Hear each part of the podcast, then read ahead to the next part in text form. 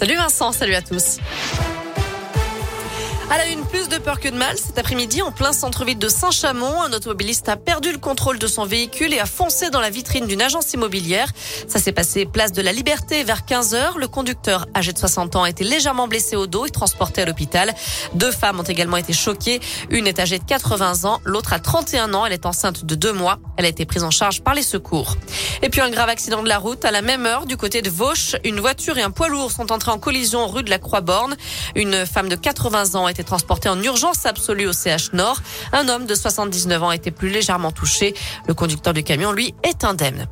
Aller plus vite et plus fort sur la vaccination, c'est l'objectif réaffirmé aujourd'hui par Olivier Véran. Les pharmacies qui le souhaitent pourront donc ouvrir tous les dimanches en décembre et en janvier pour multiplier les créneaux de vaccination. douze millions de Français ont déjà reçu leur dose de rappel. La situation sanitaire se dégrade, selon le ministre de la Santé. Plus de soixante-douze mille cas enregistrés en vingt-quatre heures lundi.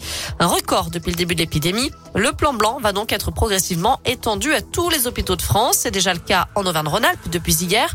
Ça permet de déprogrammer les opérations non urgentes pour libérer des lits et du personnel. Un mot de politique aussi avec cet appel qui fait un flop. Anne Hidalgo, la candidate socialiste à la présidentielle, souhaite l'organisation d'une primaire à gauche pour présenter un seul candidat. Une proposition d'ores et déjà rejetée par les insoumis, les communistes et les écologistes. L'ancien champion olympique de natation Yannick Agnel, placé en garde à vue pour viol sur mineur. La victime présumée, âgée de quinze ans au moment des faits, a déposé plainte cet été pour des faits remontant à deux mille seize. Enfin en foot, l'état d'urgence déclaré à l'A S S. On a une mission, sauver le club. L'A S S se doit d'être en Ligue un chaque année et cette saison, ça ne dépend que de nous. Ce sont les mots de Wabi Kazri, nommé capitaine des Verts avant le match Reims A S S samedi à vingt et une heures. Voilà l'essentiel de l'actu de ce jeudi. Je vous laisse tout de suite en compagnie de Vincent. Merci beaucoup Noémie.